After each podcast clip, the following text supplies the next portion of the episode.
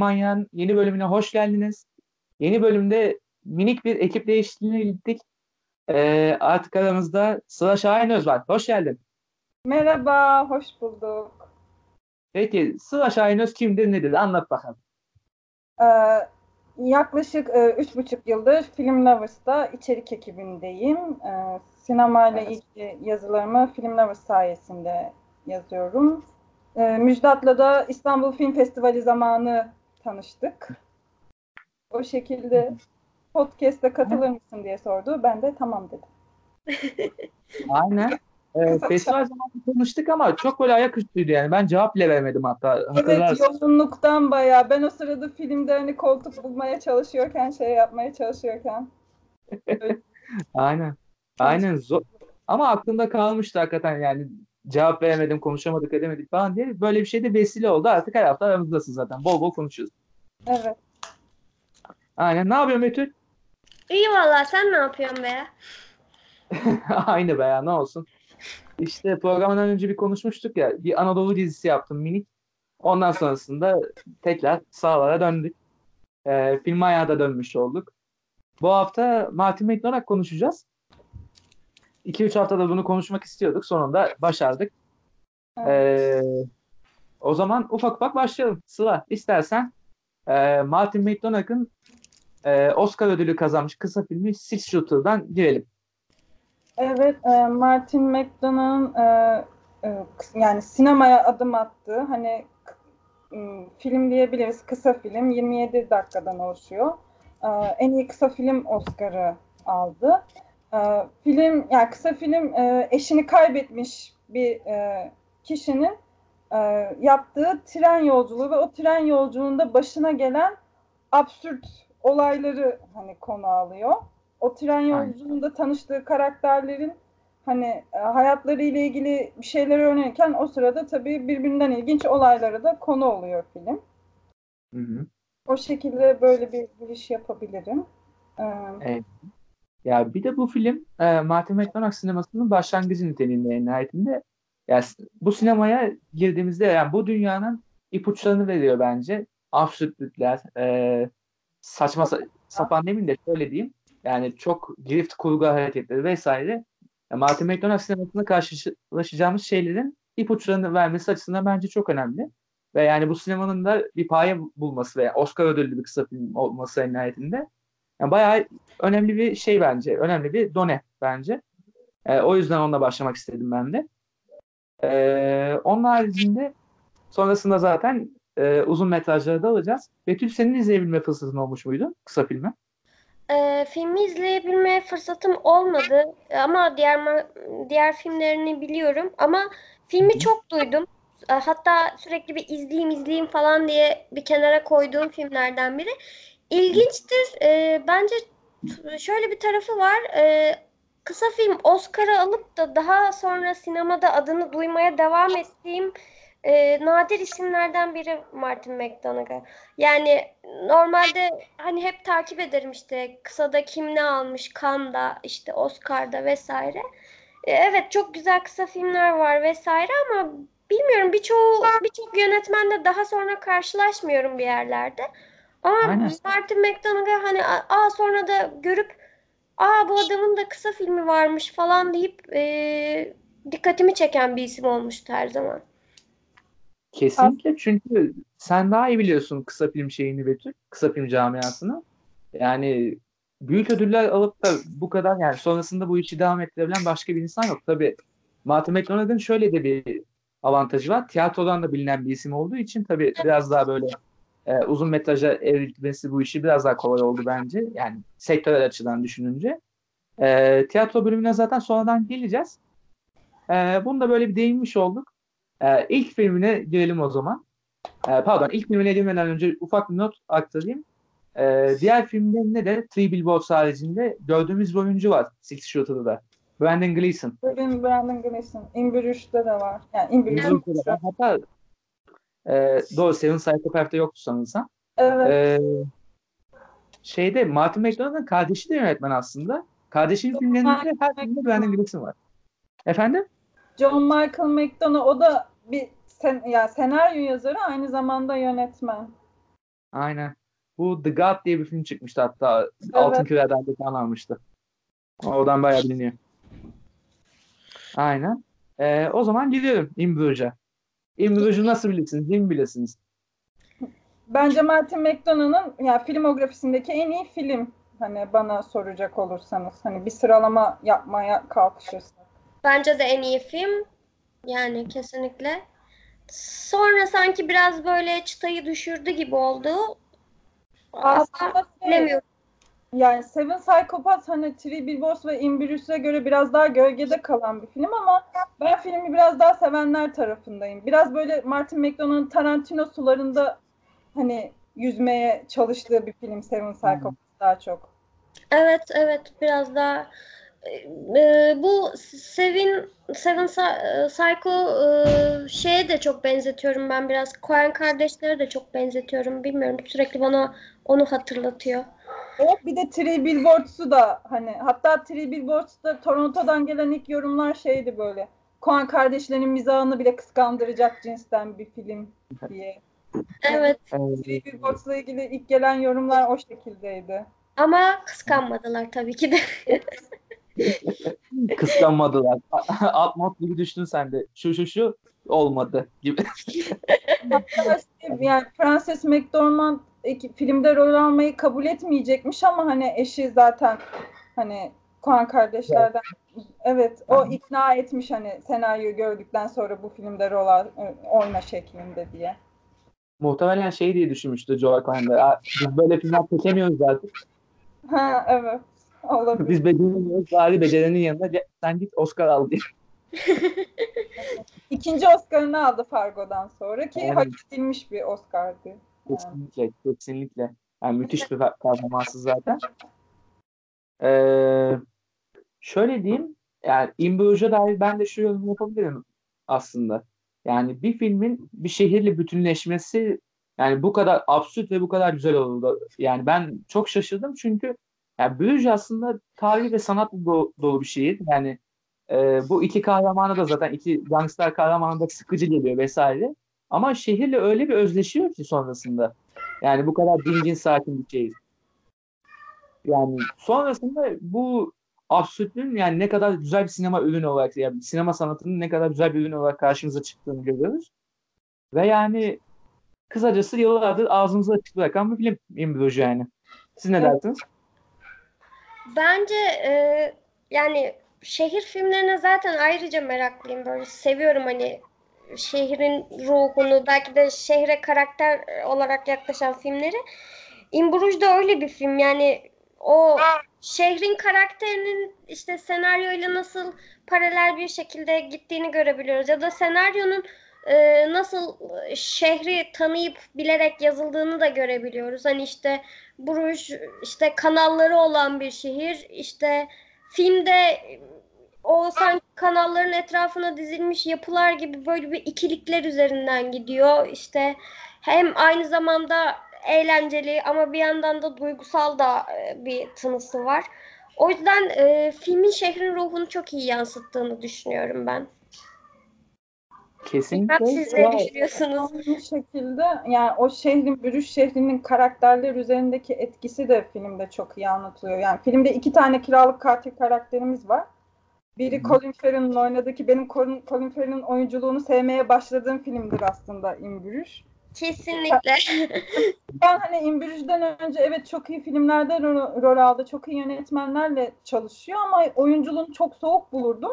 Ta ki Evet, kadın filmiyle de kadar. Hani Bruges'ten sonra kendisini oyunculuğunu gayet sevmeye başladım. Onun canlandırdığı Ray karakteri mesela Bruges'e karşı çok karamsar. Tabii filmde de hani görevi sırasında bir çocuğun da ölümüne sebep olduğu için hani Bruges şehrine karşı böyle ne bileyim kötü duygular besliyor. Hani o şehirde de olduğu için ve patronun emriyle o şehirde de bir süre zaman geçirmek zorunda. Yaşadığı bir travmatik bir durum da var bir yandan. Hani bir nevi hani arafta kalma durumu oluyor orayı karakter üzerinden. Yani hani dünyanın neresinde olduğu fark etmiyor. Çünkü kötü bir suç işlemiş. Yapmaması gereken bir şey. O sırada da Bruges'de bulunduğu için şehre karşı hani böyle bir nefret kusuyor. Ama o Brandon Gleeson canlandırdığı Ken karakteri de tam tersi. Rey'in ve karakterin hani orada bulunduğu süre boyunca şehri bir turist gibi hani bir turistin gezebileceği şekilde keyif almak istiyor. Ya bu Aynen. iki karakter arasındaki farklılık da yani filmin hani hikayesini şekillendiren bir durum oluyor şehre karşı bakış açıları üzerinden. Kesinlikle. Ee, bu da zaten benim görüşüm vicdan meselesinden yola çıkar. Evet. Bu Rey'in e, vicdanının rahat olmayışıyla kendini böyle arafta gibi hissetmesi ve e, yani ölümle hayatın arasında gibi hissetmesi ve e, kendini de gayet de yani bu şeyden bu diziden keyif almaya çalışması. Çünkü onun vicdanı rahat. Böyle bir derdi tasası olmayan bir karakter olarak rahat rahat geziyor. Tabii derdi tasası sonrasında ortaya çıkıyor yani yakın ar- arkadaşını öldürme gibi bir görev almış ama yani yine de o vicdanı rahat çünkü yani bir çocuğu öldürmüş bir adamı öldürmeyi öldürmesi gerektiği için e, vicdanı rahat bir biçimde e, o şehri geziyor, onun keyfini alıyor vesaire ve e, Rüşd'e dair şu notu da eklemek istiyorum. E, Araf muhabbetini yaptık ya orada resim galerisinde Araf muhabbeti geçiyor hatırlarsınız. Evet. Hı, Hı hı. Evet. Ee, ne, ne kadar böyle çok dipte değilsin ama çok da yukarıda değilsin Tottenham diye. Tottenham gibi diye Evet. işte. Tottenham- Evet. Ee, ben de futbolda yani İngiltere'de Tottenham takımını destekliyorum işte. Yani tam o, o zamanlar tam o tarif ettikleri gibiydi hakikaten yani. Benim de yani filmi izlerken en çok kahkaha attığım yerlerden olabilir o yani. Durumunu bildiğim için. Yani futbol bir mavi, futbolla alakamı zaten Betül bilir. Yani futbol konusunda çok bezdirmişliğim var Betül'ü. Alaka Nasıl demeyelim ya. Bağımlılık. Evet. E, Kesinlikle bağımlılık. Yani hemen aklıma da o şeyi uyandırdı. İşte bir futbol bağımlısı olarak işte hemen o şeyde benim şeyler antenler yandı mesela. Ee, onun haricinde e, İmdur'da bir de şunu da sormak isterim size. Ee, filmin baş kötüsü olarak sonralarda giren ama filmi öyle bir değiştiren Ralph Fiennes'ı sormak isterim. Bir anda giriyor ve bütün filmin çevresi değişiyor. Evet, benim celebrity crushlarımdan biridir e, kendisi. O- Oyunculuğunu çok severim. Ve dediğin gibi filme girdiği anda hani olayların akışını hani karakterleri yani etkisi olan bir karakter ve de, film olayların akışını değiştiren bir karakter aslında. Ken'e Aynen. Rey'i öldürme emri vermesiyle aslında film çok daha farklı bir noktalara gir- gidiyor. Bu iki karakterin arasındaki ilişki de bu noktadan sonra değişmeye başlıyor baktığımızda. Ee, ve yani ilişkiyi değiştiren ve hatta yani filmi de hızlandıran bir süreç oluyor. Yani Ralph Fiennes'in oynadığı karakterin şimdi ismini hatırlayamadım. O girdikten sonra hemen bir kovalamacaya dönüşüyor yani. O dingin ortamı bozarak yani bir nevi böyle Azrail gibi bir e, kovalamacaya dönüştürüyor işi ve orada büyük finale doğru sürüklüyor bizi bence. Ee, anahtar oyuncu bence zaten o. Filmin e, şey ritmini de yükseltiyor. Yani onun öncesinde daha böyle ağır bir ritimde akarken film onunla birlikte daha bir ritim kazanıyor, ivme kazanıyor ve e, karakter o yüzden bence e, anahtar karakter olarak var orada yani. Bir nevi bizi Climax'e ulaştıran karakter aslında Ralph Fiennes. O, yani Ralph Fiennes'in oynadığı karakter orada. Evet. Ve bu arada e, size biraz böyle komikli bir soru soracağım. E, Ryan Fiennes bir Atatürk filminde Atatürk oynatsanız cuk diye oturmaz mı? Tipi aşırı benzemiyor mu? Hmm. Yani karakteristik bir yüzü var. Hani her rolün altından kalkabilecek bir oyuncu bence. Küçüklüğümden beri English Patient'ı izlediğim günden beri ona hayranım. Kesinlikle. Hani Bir tekrar fotoğrafına bakacağım. Aklıma takıldı. ya düşünüyorum. Ya be- ben hiç böyle şeyler düşünmezdim aslında ama The Grand Budapest'i zilyar kere izlediğim için yani her gördüğümde ulan bu adamı oynatmalılar falan diye çıldırıyorum yani. o Yok yüzden ya ama Ama bence olmaz. ya Yaşlı kalır. Yaşlı kalır değil. e, Atatürk'ün elmacık kemikleri böyle daha çıkıktır ya. Ha. Ya bu O yüzden. adam bayağı bildiğin futbol topu gibi suratı var ya. Sıra şu an yayından çıktı. ha buradayım buradayım. Evet Şaka, düşünüyorum şaka, şu anda bağdaştırıyorum da. Nasıl olur? Ya ben fotoğrafını açtım şu an bakıyorum da hani bir hiç öyle düşünmemiştim çünkü olmaz. Ya, tamam bu önerim reddedildi. Ee, ya biraz da böyle esprili gitmek istiyorum bu yayında çünkü Martin McDonagh sinemasında bu e, mizahın yeri olduğu için biz de böyle daha mizahla gitmek iste- istedim. Biraz kötü bir espri oldu gerçi ama.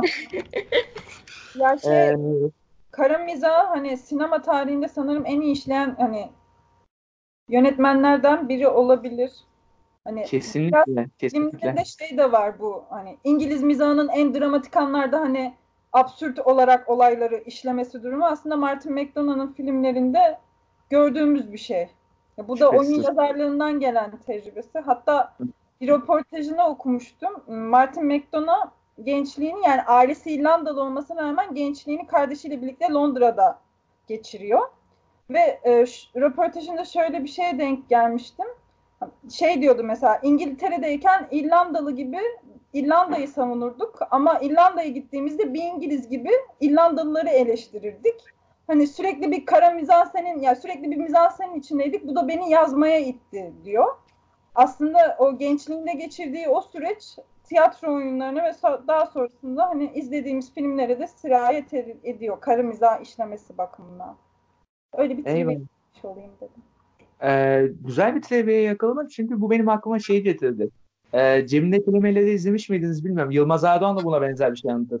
Ee, Ankara ve Hakkari arasındaki sıkışmış e, bir genci anlatır.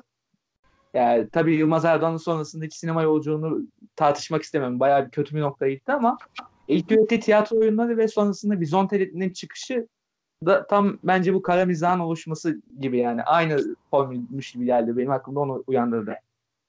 Yani şey zaten bunu göçmen sineması konuşurken de söylemiştik ya. Bu arada kalmışlık duygusunun verdiği rahatsızlıktan ancak mizah yaparak kurtulabiliyor ya kişiler.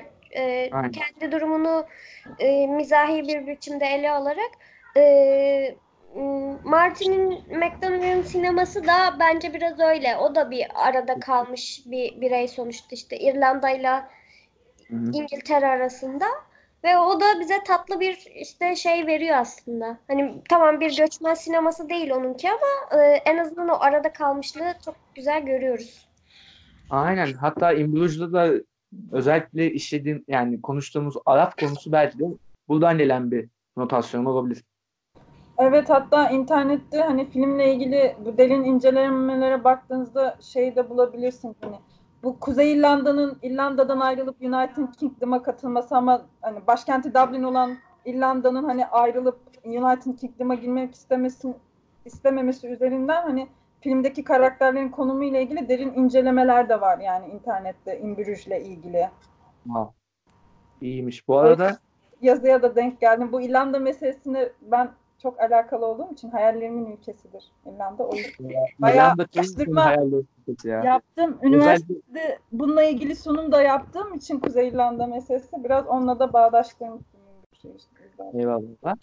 Ee, bu İrlanda meselesini zaten şeyden de yorumlayabiliriz mesela. In Name of the Father filminde de çok bellidir ya bu savaş, mücadele vesaire. Oradan da zaten görüyorsun nasıl bir durum olduğunu aslında.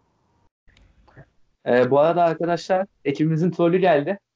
Hello. Merhaba. Oo, Yalnız bu program genelde 45 dakika civarında falan oluyor. Ben 5 dakikasında yer, alıyorum, yer alıyorum. Her geldiğinde saçma sapan bir ismi övüyor. Az önce de Yılmaz Erdoğan'ı övdü bu adam. Daha önce Hayır geldiğinde ya. Övdü. Yılmaz. Erdoğan'ı övmedi ya. Şimdi sen de şey yapma. Yani bu, bunlar hep bana mı denk geliyor? Kardeşim z- benzerlik buldum ve onu yorumladım. Ne var bunda ya? Allah Allah. Martin abimizden de Yılmaz Erdoğan'a benzerlik bulmak biraz Yılmaz Erdoğan'ın ilk dönemi çok iyiydi kardeşim. Bir de Medyatop falan efsane işlerdi bunlar. Vizontele efsane bir işte. Ne yapayım sonrasında saçma sapan bir adam dönüştüyse ben ne yapayım yani? sen de haklısın. Oğuzhan, Yani- Vizontele sonrasına kadar Yılmaz Erdoğan'ı hepimiz destekledik ya. Yalnız dediğim gibi ben çok severim. Ben de seviyorum onu ya. Sıla yine yayından çıktı pis pis Yok gülüyor. yok. Yok buradayım. Dinliyorum. Seve zevkle dinliyorum. Kınayarak dinliyorum. İlk podcast. Biraz heyecan yaptım tabii. Eee Troll Bey, Martin McDonagh Ya yani onun için kurşun atıp kurşun yerim. 3'te 3, 3 filminde çok severim. Hiç birini birinden ayıramam. Hı hı. Ee, ama sanırım Psychopaths'ı da sevenler tarafında o zaman. Efendim? Seven Psychopaths'ı da sevenler tarafında olsan. Çünkü o filmi Aynen. sevmeyen de çok var. Favorim o benim ya. Mesela. Bak bir de Seven Psychopath'in favori olduğu tek insan olabilirsin bu arada o zaman. Sizin ne? İmbürüş. mi? İmbruj değil mi? Tabii ki de. Üç oyla bizimle değilsin. Missouri'nin senaryosu çok iyi. Çok iyi bir senaryo. O, ama ne bir In Bruges derim ne bir Yedi Psikopat derim onun için. Benim için üçüncüdür mesela. Three Billboards. Ay, harika bir senaryosu var. Aslında Seven Psychopath benim için üçüncü mesela yani. Sıralasam net yani üçüncü. Ya ben biraz şeyi seviyorum. Ee, neydi o film ismi? Öz çekimsel akım, self reflektif. Ya bu işte film içinde film muhabbeti. Ha eyvallah. İşte Şey meta film. aynen Aslında. Truffaut'un e, ne Amerikan gecesi miydi? Hı. Amerikan gecesi. İşte Hı. Mayıs sıkıntısı şeyin Nuri'nin. Tamam ben böyle türleri çok seviyorum. Da öyle bir hikaye içinde hikaye durumu var. Nocturnal Animals'ta da var ya. Ee, hangi film demiştin? Nocturnal Animals, aynen. Aslında In Bruges'da da bir meta film durumu vardı. Film çekimi durumu vardı hatırlarsınız. Bir sete Evet. denk geliyorlardı vesaire. Ama tamam. Tam değil, tam değil aynen. Sahne. Sahne olarak var. Bu arada metafilm konusunda Betül'e bir top atacağım. Metafilm konusunda bayağı bir şeydir. En sevdiğim. uzmandır. En sevdiğim. Benim de en sevdiğim şey e, Kur- Kurun'un benim aksanım çok kötü bu arada sevgili dinleyenler. David Cronenberg. Cronenberg. Onun bir şeyi var. O film Maps to the Stars. Ha ha ha aynen. onu çok sevdim. O da bayağı iyiydi aynen. Ya o benim çok sevdiğim ama hani o yılın yani kıyı, Cronenberg'in hem, hem o yılın kıyıda köşede kalmış filmlerinden biri ama benim sevdiğim filmlerden biri olmuştu. Çok underrated kaldı sanki. Aynen. Yani hani seveni çok sevdi ama çok konuşulmadı. Seven Psychopath'e geçelim. Ee, Oğuzhan'ın da en sevdiği e, filmmiş madem. Oğuzhan gitti gerçi ama olsun. Belki dilediğine anlatır bir şeyler. Siz ne düşünüyorsunuz Seven Psychopath ile alakalı? Ben daha sonra aktarayım. Size bir pas atayım. Aynı alırsa pası. Şimdi şöyle meta sinema e, öğeler içer- içermesi açısından benim için ilginç bir film. Biraz geveze bir film olduğu için seviyorum. Tabii ki de bir Bruges değil. Ama e, Seven Psychopath da güzel işte. E, senaryo yazmaya çalışan işte zaten kendi hikayesi. Bir sonraki filminin senaryosunu yazmaya çalışırken böyle bir senaryo ortaya çıkıyor. Ee, başta da dediğim gibi bana biraz biraz hep tarzı Coen'leri hatırlatıyor. Bu özellikle hatırlatmıştı çünkü e, Barton Fink'i çok severim. E, çok ona benzetmiştim. Onun gibi ne kadar ruh hastası karakter varsa hepsi filme doluşmuş durumda. Aynen. Ve e, başlarına da gelmedik kalmıyor. E, yani nasıl desem güzel ama sanki böyle In sonra biraz çıtasını düşürmüş gibi geliyor bu film bana. Ee, aslında bana da öyle geliyor. Çünkü şey yani e, In gibi hakikaten senaryo şeyini, senaryo tekniğini böyle müthiş kullanmış bir filmden sonra tamamıyla böyle teknik okey ama içi biraz boş gibi gelen bir film bence Seven Psychopaths. Biraz böyle yavan geliyor bana yani. Diğer yani diğer filmlerine naz- nazaran böyle bir şey anlatmıyormuş. Biraz böyle havada kalıyormuş geliyor yani. Evet. Çok böyle aman aman bir şey yokmuş gibi geliyor. Biraz şey yani. Martin McDonagh sinemasını sevmediğim yönü gibi bir şey yani Seven Psychopath benim için. Evet biraz- sanki e, e, lafını kestim Sıla kusura bakma. E, sanki böyle tamam çok eğlenceli bir şey var ama filminde çok böyle dayandığı sağlam bir temel yok gibi. Bilmiyorum sen de öyle mi düşünüyorsun? Ee, bana da öyle geliyor. Aynen öyle. Yani mesela Barton Fink'ten örnek verdin ya. Aynı konuyu işleyen Barton Fink'te mesela e, daha böyle sıkı sıkı bir temel var ama aslında orada da biraz şeyin de etkisi var. O da tek bir karakterin üzerine film. Burada karakterlerin bölünmesiyle biraz dağılıyor sanki. Hı hı. Ee, tam olarak böyle merkeze alınmamış gibi böyle şey. Dağınık bir film aslında. Seven Evet, Psychopath. Evet, evet kesinlikle her karakterin farklı bir öyküsü var vesaire işte. Ee, Barton Fink'te biz tek bir karaktere odaklanıyoruz ki mekan da sınırlı bir mekan. Belki hikayeyi derinleştiren şeylerden biri de bu. Ama Seven Psikopatta işte e, dallanıyor budaklanıyor ve onlar böyle bir toplanmıyor sonuna doğru. Aynen. Ee, bir öyle bir boş şey var. Topu Sıla'ya atayım ben de. O da şey yapsın madem. Biraz önce de hani bahsettik. Biraz Tarantino sularında yüzdüğü bir film Martin McDonagh'ın bu Seven Psychopaths. İşte böyle kanlı vahşetli sahneleri gösterip diyalogları böyle daha Bruce'e göre daha uzun tuttuğu bir film. Ee, filmin şöyle bir eleştireceğim bir yönü olabilir. Hani kadın karakterlerin böyle hemen ölmesi mesela. Seven Psychopaths'ta gördüğümüz bir şey. Ama bu filmde Marty karakteri hani bu filmin içinde bulunduğu bu Hollywood dünyası üzerinden aslında bir cümleyle açıklıyor. Kadınlar için zor bir dünya diyor. Hani filmde yaratılan dünya. Hani bu hani kadın karakterlerin hani e, kötü ya e, az kötü demeyeyim de hani hemen öldürülmesine bir sebebiyet veriyor mu bu tartışma konusu ama evet filmde hani çok kadın karakter göremiyoruz olayların akışına hizmet eden şey yapan. Daha çok yan karakterler olup hemen hani ortadan kalkan karakterler olarak gösteriliyor. Seven Psychopaths ile ilgili yapabileceğim hani bir olumsuz eleştiri de bu olabilir aslında. Hani bir şey denemeye çalışmış ama kafasındaki fikri tam beyaz perdeye aktaramamış gibi. Sanki evet yani o dağınık kalmasının sebebi belki de o yani. Tam böyle olmamış hakikaten yani. Hı hı. Yani bazen düşünüyorum acaba Seven Psychopaths'ı tiyatro oyunu olarak olsaydı daha mı iyi olurdu? Hani beyaz perde yani sinemaya Hı. uyarlanmasını hani izlemektense hani tiyatro oyununa sanki daha uygun bir hikayeymiş gibi geliyor bana. Ee, olabilir. Çünkü hem uzun diyaloglarıyla falan da buna elverişli olabilir aslında. Dramatik kırılmalar falan daha iyi yansıtıldığında yani tiyatro oyunu olabilir. Doğru diyorsun. Hem bir de Martin McDonagh'ın tiyatro yazarlığı background'unu da düşününce aslında mantıklı geliyor. Doğru diyorsun. Evet, ya filmi ilk izlediğimde aklımda bu soru da oluşmuştu. Hani Hı.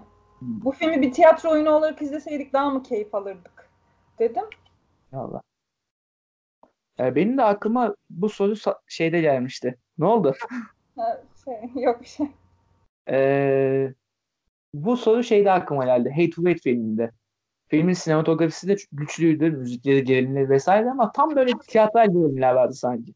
Tiyatro oyunu olsa sırıtmayacak film bence yani Seven Psychopath'tan sonra da bence şey Hateful Eight. Ne dersiniz? Bu fikre katılabilirim. Evet olabilir. Sinematografisi evet gerçekten çok güçlüydü ama e, dediğin gibi diyaloglar vesaire sanki bir tiyatro oyunuymuş gibi hissi veriyordu. Hateful, Yani sahne koysam sırıtmaz. Hateful Eight de mesela Tarantino filmografisinde yani Rezervuar Köpekleriyle beraber sanırım diyalogların en fazla kullanıldığı bir film olabilir. Tam olarak bu konuda kesin bir yorum yapamıyorum ama evet çok diyalog vardı. Yani tamamıyla diyaloğun üzerineydi. Ee, ve yani harekete bağlı olarak birkaç tane sahne vardı ilk topu. Yani tam böyle teatral bir şeymiş gibi gelmişti bana Evet, o konuda. evet. Yani Tarantino sularında yüzdeyi de böylece desteklemiş olduk sanki. Sen farklı zamanda. Yani, e, son olarak da tabii yani Martin McDonagh'ın sineması çok böyle e, fazla filmin olduğu bir sinema değil malum. Son filmine geçelim. Three Billboards. Geçelim. Burada topu ben size atarak başlayacağım. Sonrasında e, benim biraz fazla notum var bu konuda. Betül Şahit e, şeyde yüksek lisansla bir sunumda Three Billboards'u konuşmuştum. Ondan biraz fazla not var elimde. O yüzden topu biraz size atayım. Sonrasında ben at koşturacağım. Tamam. Three Billboards bence e, bu işte Me Too hareketine de denk gelen dönemdi sanırım değil mi? Oscar aldığı dönem. E, Evet. Aynen. Time's Up Me Too döneminde gelen. Evet, e, o dönemde de o dönem açısından da değerlendirirsek, genel olarak da değerlendirirsek hikayesiyle ilginç bir film işte. E, kızının katilini aramaya çalışan bir anne e, ve işte tüm yargı yolları kapalı bir şekilde soruşturulamıyor. Bana çok bizden bir hikaye gibi gelmişti. Tanıdık geliyor. Tanıdık geliyor bir yerlerden. Acaba nereden? Acaba nereden? Bana çok bizden bir hikaye gibi gelmişti. O yüzden eee, sevdim açıkçası. Eee işte polis memurunun geçirdiği dönüşüm, keza işte olaylarda bakış açılarının nedenli fark, fark edebileceği vesaire konusu. İşte bir insanı nasıl suçlayabileceğimiz ama aslında onun da bir suçlu potansiyeline sahip olduğu ya da bir suçlu olduğu meselesi. Bence e, ilginç bakıyordu meseleye. O yüzden sevdiğim bir film oldu.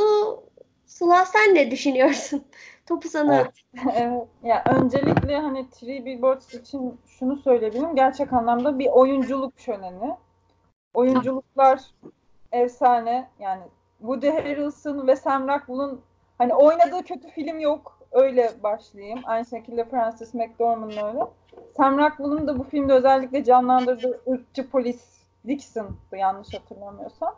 O karakter üzerinden hani filmin geçirdiği kırılmalar, hani o karakter üzerinden yaşanan olaylar ya aslında izleyiciyi de biraz ikiye bölen bir film. Çünkü Batı'da hani bu Dixon karakteri üzerinden film olumsuz anlamda özellikle Amerika'da çok eleştirilmişti çıktığında. Bu geçirdiği ani değişimle ilgili hani izleyiciyi inandırıp inandırmamak konusunda e, olumsuz yorumlar almıştı. Ama Martin McDonagh da hani bunun tam tersini söylüyor. Hani bir insanın hani ne olursa olsun şartlar ne olursa olsun yaşadığı olaylarla hani içinde umut beslediğini anlatmak istedim diyor ve şöyle bir şey de var bir röportajında yine okumuştum. Sonuçta ben 6 yaşındaki çocukları bir film yapmıyorum hani.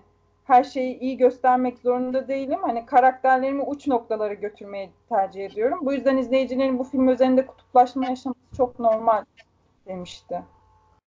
Kesinlikle. Ee, burada topu ben alayım mı? Ne dersin? Tamam, Arada süpersiniz. biz de bir şeyler. Ee, şöyle diyeyim ben. Ee, ben bu film hakkında ilk izlediğimde yaptığım çıkarım şuydu ve hala yani buna da haizim yani bu görüşe sahibim hala. Yani bu film bence yani o dönemki Trump Amerikası'nın bir alegorisi olarak düşünebiliriz yani. E, Trump'ı getiren e, daha böyle orta kesim nasıl diyeyim e, orta alt Missouri kesimin Missouri gibi işte tam böyle Missouri'nin e, yansıttığı yani tam o orta alt kesim Amerika şeyini yansıttığı gibi yani o baskı toplumu e, ve yani hakkını aramak isteyen birine hakkını aratmaması yani bir nevi mikrofaşizmin uygulandığı bir yer olmasından kaynaklı. Yani ben tam olarak yani Trump'tan sonra Amerika'nın dönüştüğü noktayı yani Trump hemen öncesi ve sonrasında dönüştüğü noktayı gözlemlemiştim. Hatta e, şöyle de bir veri var elimde. Sunumu hazırlarken e, oylarına baktım Amerika'daki. E, Amerika seçiminde Missouri'nin e, oy dağılımına baktım. Donald Trump %56 oy almış. Evet. Mis- ya Amerika'da Trump'ın hani en yüksek oyu aldığı yerlerden biri Missouri eyaleti. Aynen öyle. Ve yani Güneydeydi değil mi? Güneydi. Güney orta güney olması lazım. Ama Orta zaten batı. zaten Güney e, şey e, Cumhuriyetçi oyların en yüksek olduğu yerlerden biridir. Hatta ırkçılığın bir, e, en yoğun olduğu yerlerden biridir. Bence mekan seçimi de güzel ya. Evet Missouri olması biraz daha manidar kılıyor hani filmdeki hikayeyi de hani şey yap. Aynen. Normalde bir Amerikan halk yani filmde bir Amerikan kasabası izliyoruz. İşte kasabada normalde herkes birbirini tanır, herkes birbirine destek olmaya çalışır ama Mildred'in bu haklı tepkisinden sonra hani kızının katilinin bulunamamasından sonra hani olayı protesto es- etme şeklinin bu billboardlar ve kasabanın ücra bir yerindeki billboardlar üzerinden yapılması. Daha sonra işte Mildred'in gittiği mekanlarda özellikle dişçide falan mesela tüm kasabanın ona karşı cephe alması. Hı hı. Bu noktadan filmde de Mildred'in hani yaşadığı olayın hani duygusal travmasını da onda görebilmemiz mümkün.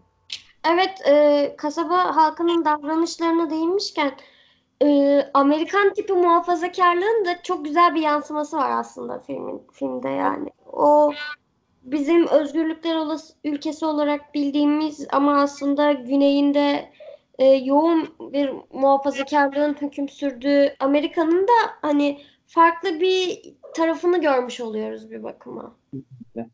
Yani bu gördüğümüz muhafazakar Amerikan toplumu yani tam yani Missouri'de gösterdiği bize yani Missouri'nin bir kasabasında e, yoğunlaştırdığı haliyle tam bir mikrofaşizm örneği bence. Ve yani farklı birinin e, uğradığı zulüm ve yani en ufak bir tepkisinde ha, üstünü kapatmaya çalışmaları vesaire. Tabii bize de biraz bir yerlerden tanıdık geliyor. Nelerden olduğunu söylemeyeceğim. E, buna dair bir not okuyacağım. E, bir gün gazete, gazetesinde Donald Trump, Trumpoloji ve Amerikan Faşizmi diye bir yazıdan alıntılanan. E, alıntı şöyle. Yine de Trump mağdur edebiyatında gar- garip ve paradoksal bir, bir durum var. Amerika'da gerçek mağdurlar Trump'ın savunur göründüğü gerçek mağdurlar Trump'ın savunur göründüğü beyaz işçiler değildi. Asıl mağdurlar göçmenler, siyahlar ve iş arayan diğer renkli halk mensuplarından oluşuyordu. Yani bu e, çoğunluğu arkasına almak için bir mağdur edebiyatıyla başa denen adam ve sonrasında bu mağduriyet yani halkta mağduriyetin mağluba ve yani kibire dönüşmesi ve mikrofaşizmin ortaya çıkması bence en ufak bir farklılığın yok edilmesi ve Mildred'in e, hakkını arayışı, kızının katilini arayışı da bu mikrofaşizme kurban edilmeye çalışılıyor ama Mildred burada işte hakkını sonuna kadar arayarak bu faşizmi kırıyor bir şekilde. Yani filmin gelen şey olarak bu, genel çatısı olarak bunu diyebilirim. E, sonunda da sonuç olarak şunu demiştim. E, üç billboard aslında toplumu dönüştürmek konusunda şimdilik işlev görmemektedir. Ancak toplumun yapısını göze sermedeki başarısıyla önümüzdeki yıllarda önemli bir toplumsal hafıza gelebilecektir. Film hakkında bunu demiştim. Bu sebeple Three Billboards Outside Ebbing, Missouri ismi bayağı zor arkadaşlar söylerken. Three Billboards değil geçmemizin sebebi o. ee, daha pek çok sosyalist okumalara karşımıza tekrar tekrar gelecektir demiştim. Bir buçuk yıl sonra tekrar tekrar karşımıza geldi bu sayede. E, Three Box hakikaten bu Amerikan toplumunun dönüşümünü yansıttı ama yani biraz da şunu düşünüyorum. E, bir İrlandalı yönetmen olarak Martin McDonagh'ın bu Amerikan toplumunu yansıtma başarısı acaba nereden geliyor? Yani İngiltere'deki o mikrofaşizm durumunu bir yansıması gibi mi acaba? Siz ne dersiniz? Aslında şey bu filmle ilgili gelen eleştiriler de bu şekildeydi. Hani İrlandalı bir yönetmenin Amerika'da yaşamadığı halde Amerikan toplumunu hani analiz eden bir film çekmesi izleyiciye ne kadar samimi gelir? Özellikle Amerikan izleyicisine ne kadar samimi gelir gelmez tartışması bu film çıktığı dönemde Amerika'da çok dönmüştü. Hatta Reddit'te okumuştum. Tabii ne kadar doğru bilinmez ama Oscar zamanı da bu konu üzerinden hani bir lobiciliğin döndüğü ve Three Billboards'un da bu yüzden hani Oscar'ı Shape of Water'a karşı kaybettiği yönünde çok söylenti çıkmıştı zamanında. Yani bu söylentiye şaşırmam ben ya. Shape of Water çok nezdinde. çok kötü bir filmdi. Yani. Yani Shape of Water'ı seçmek için sebebi bu olması lazım hakikaten o sene yani.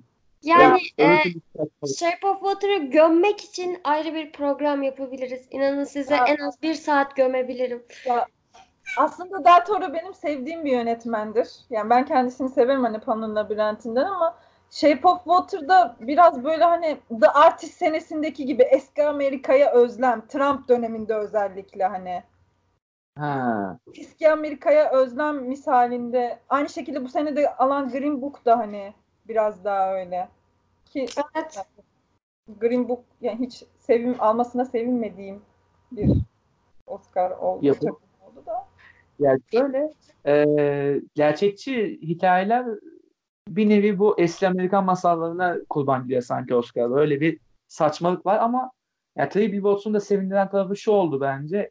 Yani o muhteşem oyunculuk performansları karşılıksız kalmadı yani. Özellikle Francis McDormand ve Sam Rockwell'in aldığı Oscar'lar hakikaten aralarının aksütü gibi helal. Yıllardır hani hak ettiği Oscar'ı aldığı film. Yani hani. Öyle. Yani Sam Rockwell'in yıllarca görmezden geldi. Bir anda böyle ortaya çıkması hakikaten Aynen. yani çok güzel bir detay oldu. Her filminde Evet. müthiş. Efendim? Her filminde müthiş. Onun da biraz hani Ben, ben Foster gibi akademi nezdinde underrated kaldığını düşündüğüm oyunculardan biriydi. Hani gö- dediğin gibi görmezden gelindiği oyunculardan biriydi ama Three Billboards'da sonunda hak ettiği ödüle kavuştu. Yani alınan size performans dedi ve aldı yani hakikaten. Evet. Ee, burada son olarak Martin McDonagh hakkında şeye geçmek istiyorum arkadaşlar. Ee, yazdığı tiyatro oyunlarına. Hiç izleme şansınız oldu mu veya okuma şansınız oldu mu? Şey ülkemizde Liye'nin güzellik kraliçesi yanlış hatırlamıyorsam. Sumru Yavrucuk'la Yurdar Okur yıllardır hani sahneliyorlar onu. Benim Hı hı. onu izleme şansım olmuştu. O da Martin McDonagh'ın yanlış hatırlamıyorsam babaannesiyle ilgili bir hikayeyi anlattığı bir oyundu galiba. Hı hı. Ee, aynen. Ee, onun haricinde birkaç oyun daha oynanıyor bu arada. Yastık Adam. Yine Yıldar Okulun Tiyatrosu'nda olması lazım. Entropi sahnede. Onun- Ve Dastas'ta oynanan Kayıp El oyunu var. Ve yani bunlar sadece birkaç yıl içinde yani şu son yıllarda oynanan Türkiye'deki oyunlar ve yani Türk tiyatrosuna bile böyle bir etki bırakmış bir adam yani tiyatronun getirdiği o yani diyalog yazımını, metin yazımı vesaire aksiyonların oluşumunu bence yani teatral olanı sinemaya da başarılı bir şekilde aktarıyor. Çünkü Martin McDonagh'ı rejisinden ziyade kalemiyle anlatıyoruz sonuçta. Evet. Ya ben Three Billboards'u da bu yönden hani iki perdelik bir tiyatro oyunu, oyunu da görüyorum. Hani ilk perde Woody Harrelson'ın karakterinin başına gelen o ilk mektupla beraber kırılma noktası. İkinci perdede hani Sam Rockwell'ın mektubu okumasıyla hani geçirdiği değişim gibi. Tıpkı hani iki perdelik bir tiyatro oyunu izliyormuşuz izlenimi de veren bir film olmuştu Three Billboards. Ee, kesinlikle hatta burada Bruges'da dediğimiz dramatik yapıyı değiştiren adam mesela Ralph Fiennes'te ya ee, şeyde Three Billboards'ta da dramatik yapının oluşumlarını sağlayan şey mektup oldu aslında. Evet. Doğru diyorsun. Evet. Bir de Betül bir şey mi? duyamadım. Yok seni onayladım ya. Daldım ederim. şu an. Siz siz konuşurken dinlemeye daldım böyle bayağı dinliyordum. Süpersin. Ya- Teşekkür ederim. İngiltere'de tiyatro oyunları sevilen bir yazar. Hatta İngiltere'nin biraz Broadway diyebileceğimiz West End sahnesinde de arka arkaya dört oyunu sahnelenmiş Shak- Shakespeare'den sonraki tek kişi baktığımızda. Bu da evet İngiltere'de de bayağı tiyatro oyun konusunda sevilen bir yazar olduğunu da gösteriyor. Doğrudur. Aynen.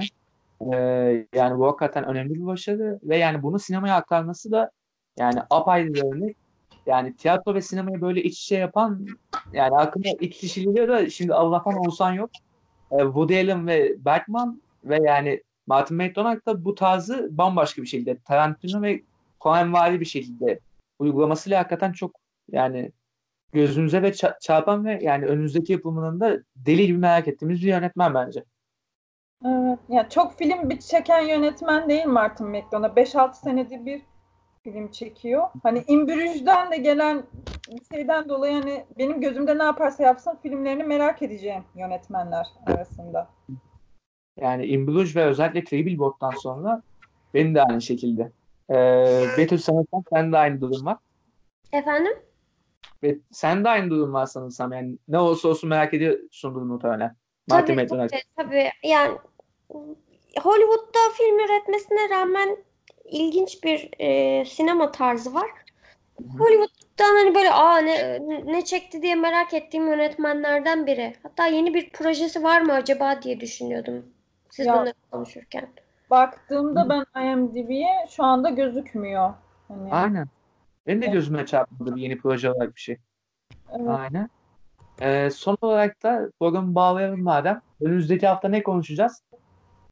Cücüt cücüt. Ne konuşacağız?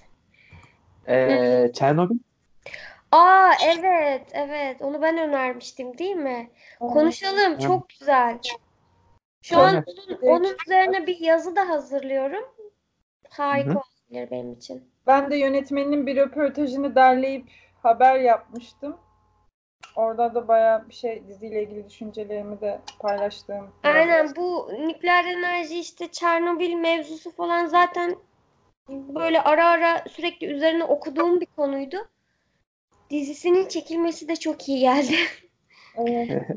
Özellikle HBO'da Game of Thrones'tan sonra gelen boşluğu dolduran. Kesinlikle o büyük hayal kırıklığını nasıl bir anda sildi, attı anlatamam size ya. Yani hemen doldurdular boşluğu ya. Hiç ara vermeden tak diye attılar projeye yani bize. Valla helal olsun. Demek ki fark etmişler Game of Thrones'un nasıl boka saracağını. Yani bari iyi bir şey verelim de hani bunları bir mutlu edelim falan moduna girdiler herhalde. İyi oldu. Yazıkları ben de deyip. Aynen. Valla ben henüz daha Çernobil'e başlayamadım. Önümüzdeki haftaya baş- izlemiş olarak geleceğim. Yani siz bayağı hazırlıklısınız. Sizin karşınızda utanmamak adına ben de hazırlanıp geleceğim söz. Oo, bekliyoruz. Ben hafta hafta hani ilk günden beri takip etmiştim. Hani mini dizi olarak da izlemek güzel oldu. Hı hı. Evet olayı dallanıp budaklandırmadan gayet sade bir şekilde anlattılar ve bitirdiler. Çok güzel. Daha çok mini dizi çekilmeli bence.